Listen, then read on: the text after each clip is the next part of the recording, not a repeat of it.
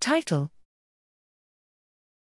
Rapid acquisition and transmission of drug resistance amongst Beijing lineage Mycobacterium tuberculosis in Vietnam. Abstract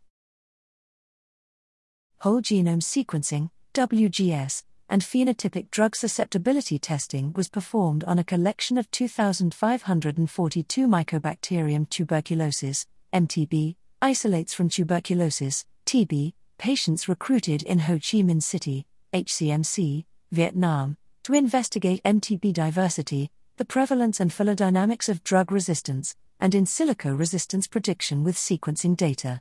Amongst isolates tested phenotypically against first line drugs, we observed high rates of streptomycin, STR, 37.7%, N equals 573 1520, and isoniazid resistance, INH, 25.7%, N equals 459 1786, and lower rates of resistance to rifampicin, RIF, 4.9%, N equals 87 1786, and ethambutol, EMB, 4.2%, N equals 75 1785.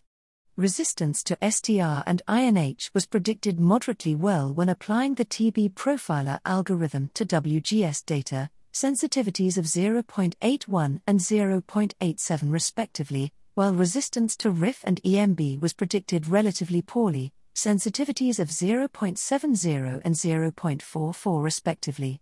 Rates of multi-drug resistance, MDR, 3.9%, N equals 69 1786, and resistance to a number of second-line drugs, para-aminosalicylic acid, 29.6% N equals 79 267, amikacin, 15.4% N equals 41 267, and moxifloxacin, 21.3%, N equals 57 267, were found to be high within a global context.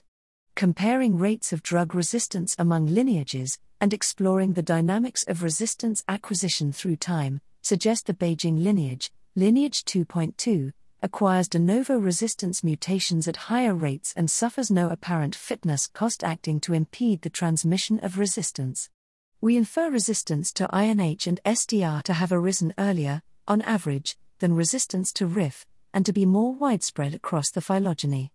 The high prevalence of background INH resistance, combined with high rates of RIF mono resistance, 20.7%, N equals 1887, suggests that rapid assays for INH resistance will be valuable in this setting. These tests will allow the detection of INH mono resistance and will allow MDR isolates to be distinguished from isolates with RIF monoresistance.